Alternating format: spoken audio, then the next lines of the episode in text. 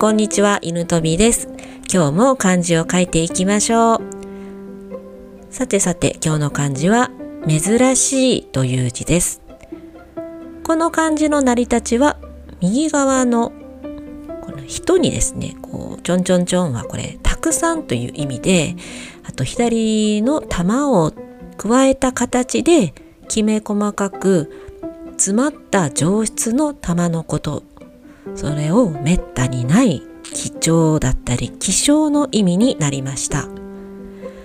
私たちはもう本当にこういう貴重だったり希少って言われるものに強く惹かれるわけですが、まあ、例えば今だけ限定とか残りあと3個とか言われたらあなんかちょっとどんなものが売ってるんだろうとか見に行きたくなったりしますよね。しかもそこでもうお客様だけに今この価格でとか言われたらもうお財布出しちゃうことも多いと思います。こんな感じでですね、よくこういうビジネスは周りに多くあるんですけども、やっぱりこう、誰もまだ持っていないとか、この知識は知っている人が少ないとか、こういうね、あの、希少価値をとても私たちは大好きです。これはもう誰でも持っている自然な欲望なんですが、まあね、この、えー、希少価値への欲望はですね、ちょっと使い方を間違えると、だいぶ辛くなっちゃうことがあるので、今日はこの話をシェアしたいと思います。この希少価値への欲望、これはあの獲得の欲望とも言われてまして、私たちの周りはもうこういう希少性をアピールした商品ばかりですよね。えー、例えば地位や名誉、大金、そして時間、こういったものは、まあ、あの獲得の欲望というものになりまして、もう欲しいという気持ちを高ぶらせてくれます。で、この欲望を煽られ、私たちはお金を払ったり時間を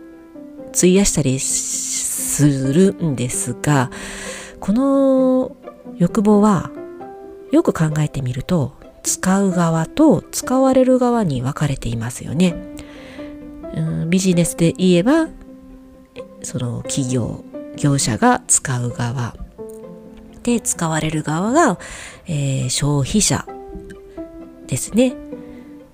もうこれが俗に言うビジネスということになります。このビジネスで、まあ、よく使われる獲得の欲望を煽るやり方は、まああの、他で使えると強いんじゃないかな。すごく強みになるんじゃないかなと思います。まあ、ビジネスで使われるぐらいですからね、人間の強い欲望を煽っているわけですよ。これをあの、まあビジネスに使うのはもちろん、あの、私たちの生活や人生にね、使えたら、すごくこう、欲望を自動的に使うと言いますかね、うまく使って楽に、え、物事をやりこなす力が出てくるんじゃないかと思います。で、ちょっとね、この気をつけたいところが一点あっでこの希少性というのはどうしてもね人と比較しないと分かりづらいんですよ。うん、例えばそのお金だったり、えー、したらあのあの人は私の方が資産が多いわとか、えー、地位だったりしたらやっぱりその肩書きとかですね肩書きによってはもう差をつけやすいですよね。こんな感じであのやっぱり誰も持っていない誰も知らないとかいう希少価値はやっぱこう人と比べることでしか分かり得ないことですよね。でもやっぱりここであの思うんですけどもやっぱり人と比べることっていうのはどうしてもね私たちにとってはもうダメージが大きいんですよ。結局この比べ続けることであの希少価値とか自分のやる気を起こしているとですね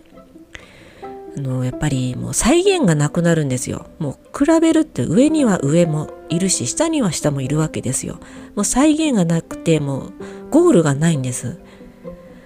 えー、ここに陥らないようにこの獲得の欲望希少性ですね。をうまくね自分の人生に、えー、取り入れるには例えばもう自分自身ね過去の自分と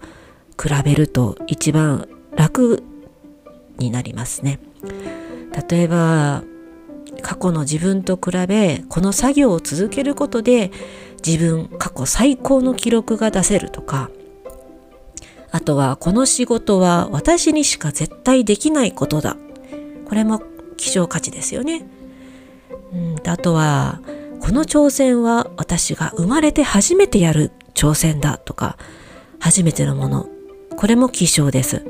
こういった形であの自分の過去今まで自分のしてきた経験やってきてないことということで